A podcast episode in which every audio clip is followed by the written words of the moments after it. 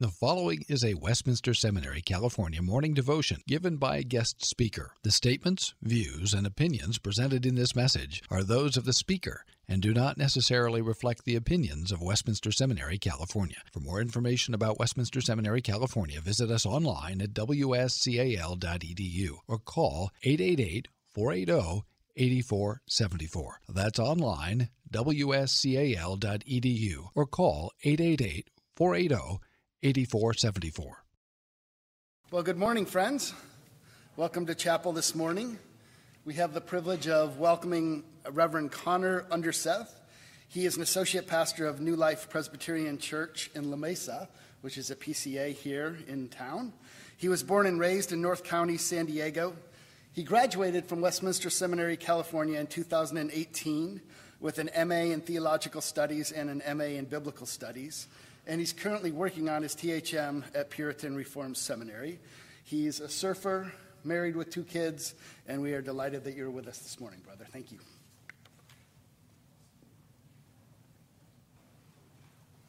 Well, good morning. It's great to be with you all. Uh, I heard that the piano player was sick, so we were going to maybe try to improv a a cappella hymn or psalm, and I am thankful that I don't have to lead that. That would have been more of a curse than a blessing for you all. So, again, it's great to be here. Thank you, uh, Reverend Tedrick, for inviting me. Uh, quick plug we are hosting New Life Presbyterian Church of La Mesa a lunch for you all this morning, or this afternoon, to hear about our church, our ministries there. So, I want to also plug that as well. If you have not signed up, feel free to do so. So, if we want to turn in our Bibles, we're going to be looking at the Gospel of John. We'll look at John chapter 14 and those opening verses uh, from chapter 14 verses 1 through 14. So let us hear God's word for us this morning. Let not your hearts be troubled. Believe in God, believe also in me. In my Father's house are many rooms. If it were not so, would I have told you that I go to prepare a place for you?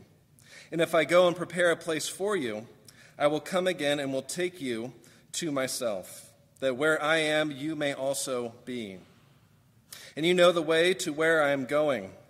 Thomas said to him, Lord, we do not know where you are going. How can we know the way? Jesus said to him, I am the way and the truth and the life. No one comes to the Father except through me. If you had known me, you would have known my Father also.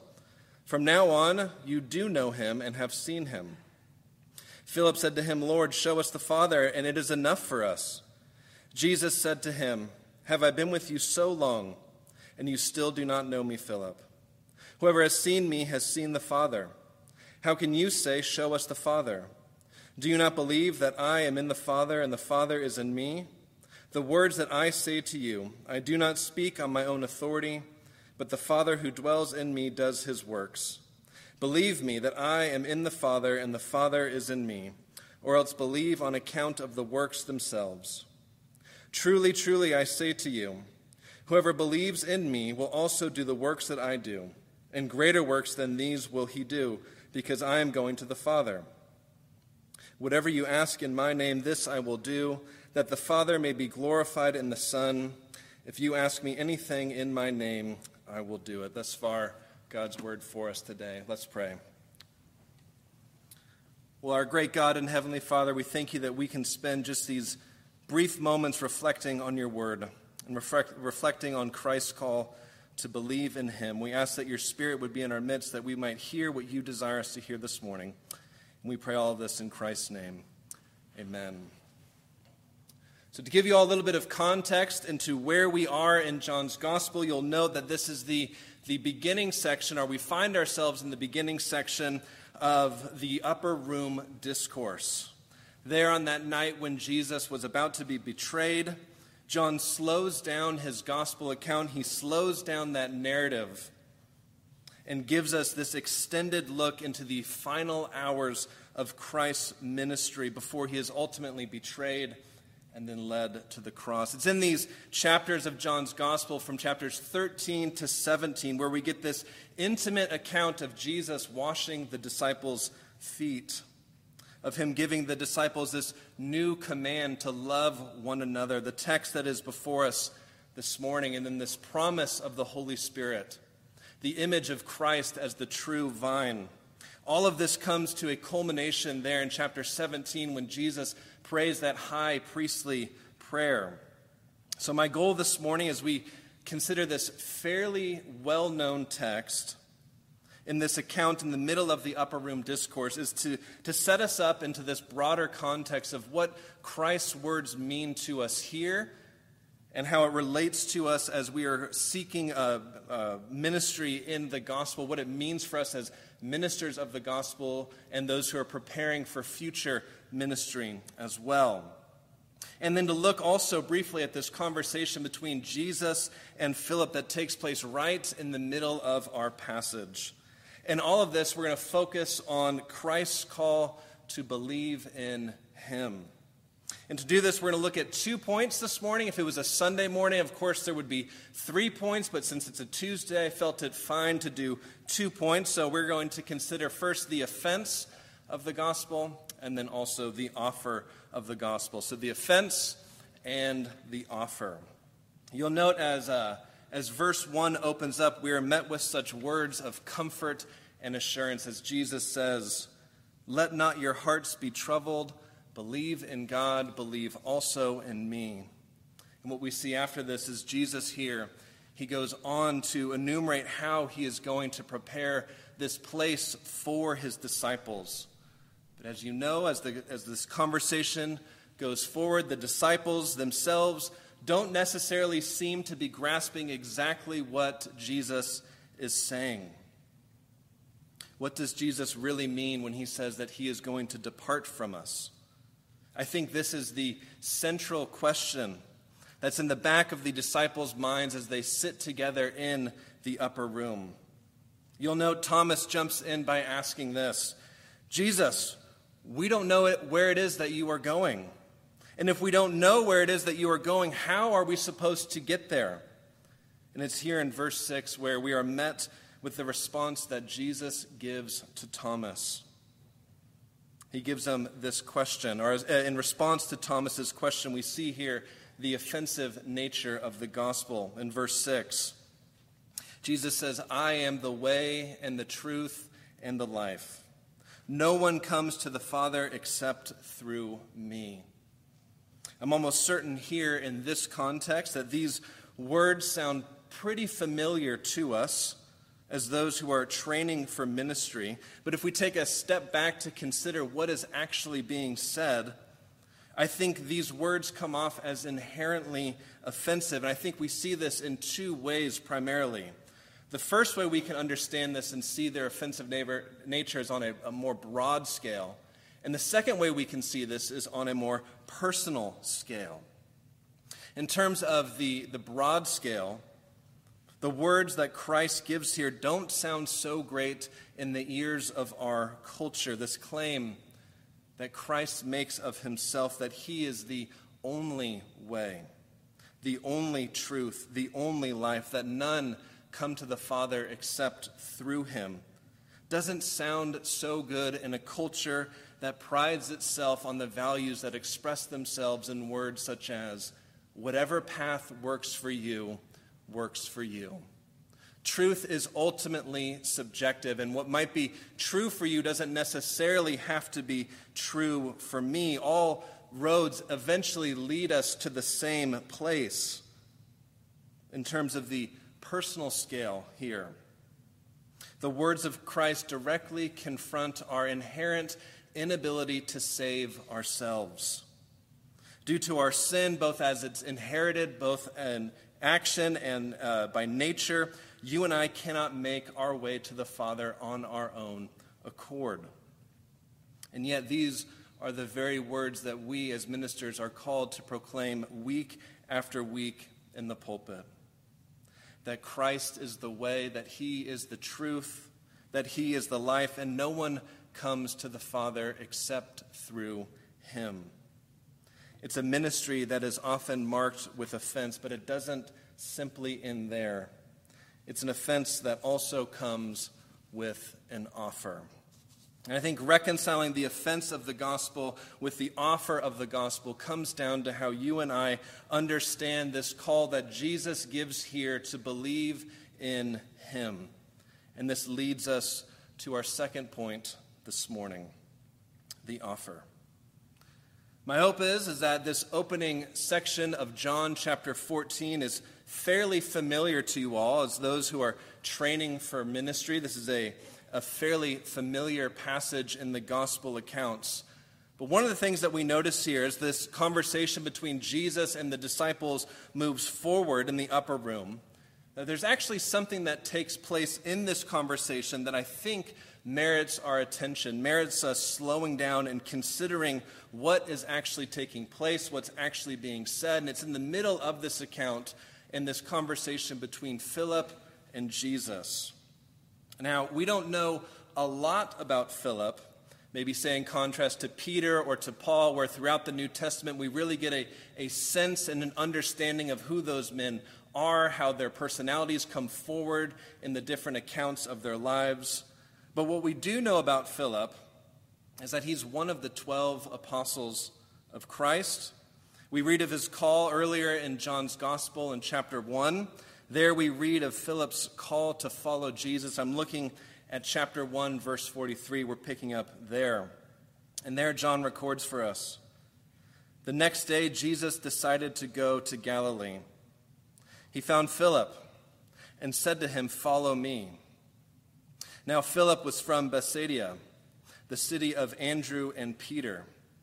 And Philip found Nathanael and said to him, we have found him of whom Moses in the law and also the prophets wrote Jesus of Nazareth, the son of Joseph. Nathanael said to him, Can anything good come out of Nazareth? And Philip said to him, Come and see. And now, as we, we pick up here in chapter 14, some three years later, Philip, after calling Nathanael to come and see, what Jesus is all about is met with these words that Christ gives to him here that if you have seen me, you have seen the Father. And standing a little confused once more as we see the disciples don't necessarily understand what Jesus is getting at here in chapter 14. Like Thomas, Philip jumps in and implores Jesus in verse 8 Lord, show us the Father and it is enough for us. It's interesting, I think, to see this connection between Philip's call to Nathanael to come and see what Jesus is all about. And after spending some three years in this inner circle with Christ, as he's learning from him, as he's spending time with him, he is the one who is asking Jesus to show him something more. As you all know, the Gospel of John is the place that contains the I am statements in the New Testament. And here, as we look at chapter 14, we encounter the six of these seven I am statements that Jesus gives concerning himself. And the interesting thing here is that commentators note that given this context, behind Philip's question, I think, is this expectation of some sort of theophany there is maybe this expectation that is building that maybe the disciples here are finally going to get a peek behind the curtain, a look at something extraordinary, something that is unseen up until this point in Christ's ministry. But it's in the response here in verse 9 that I want us to really focus our attention on. Here in verse 9, as Jesus responds to Philip, he, he, he gives him this question that I think pierces him right to his heart. He says this Have I been with you so long, and you still do not know me, Philip? I think these words, Have I been with you so long, and you do not know me, or do you still not know me, should stop us in our tracks. I think this is really the real challenge of this passage. I think this small section in our passage is worthy of our attention to slow down and to consider what's actually taking place here between Jesus and one of his closest disciples. what's taking place at this point in the life of Philip is that he is someone who's been around Jesus for these three years, yet still fails to understand who Jesus is. And I think it's a trap that's so easy for us to fall into as well. It's the trap of being around Jesus and yet not knowing Jesus. So, what is the solution to this? I think we get an answer to this as we look at verse 11. I think here we see an offer of the gospel in our passage. Believe me that I am in the Father and the Father is in me, or else believe on account of the works themselves. I think this is the offer that Christ gives to us to believe in him, believe that he and the Father are one. And what we see also is this call to believe in Christ really is at the center of our passage. It's the framework that's set up in chapter 14. It's this call that Christ returns to over and over as, this, as the disciples fail, I think, to understand what is taking place right before them. It's the offer that's given to Philip, and it's the offer that's given to you and I. It's the offer that we are also called as ministers to proclaim, despite its offensive nature. We are called to proclaim that Christ is the only way, and also offer that call to believe in Him. So here's what I want to leave you with this morning as we turn to some points of application and encouragement. I think when you leave the halls of seminary and when you find yourself in the trenches of ministry, and uh, when it, and when it comes to this ministry of proclaiming an offensive gospel with a Savior who claims to be the only way, you cannot sustain it just by knowing about Jesus. You can only do it knowing Jesus and with Jesus. I think it's easy for us to be around Jesus. And this is really easy in our own context as seminary students and, and, as pastors as well, where it seems like your entire existence is based around being uh, based around being with Jesus, but it's a trap that we can so easily fall into of simply being around and yet not knowing. When the phone call comes on Monday morning with the news of a church member who has died of cancer, and you realize that you are going to be the one leading that graveside service, seeing the body actually go into the ground.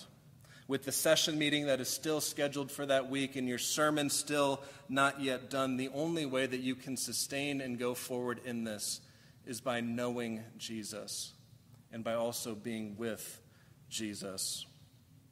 What I also want you all to notice is notice here is how kind and gracious Jesus is to Philip. That in his failure to understand what is right before him, the Lord gives him this call and com- these words of, of such comfort. Whoever has seen me has also seen the Father. So, as we draw this to a close, I, I think what lays at the heart of this passage is a reminder to us of how the gospel is offered to us with this simple call to believe. To believe in Jesus, for he is the only way, the only truth, and the only life. Let's pray this morning.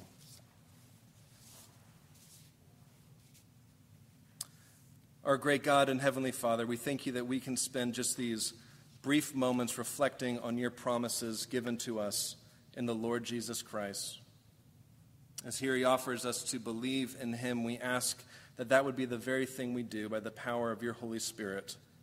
And as we consider our ministry going forward, we ask that you would be with us, that we would simply not just be around Christ, but be in Christ, that we would know him as we seek to proclaim him. Lord, we offer all these prayers to you and we ask that you would seal them for the sake of Christ, for we pray all of this in his name this morning. Amen. Thank you. Copyright 2022, Westminster Seminary, California. All rights reserved. You are permitted to reproduce and distribute this material in any format, provided that you do not alter the wording in any way and that you do not charge a fee beyond the cost of reproduction. For web posting, a link to this document on our website is preferred.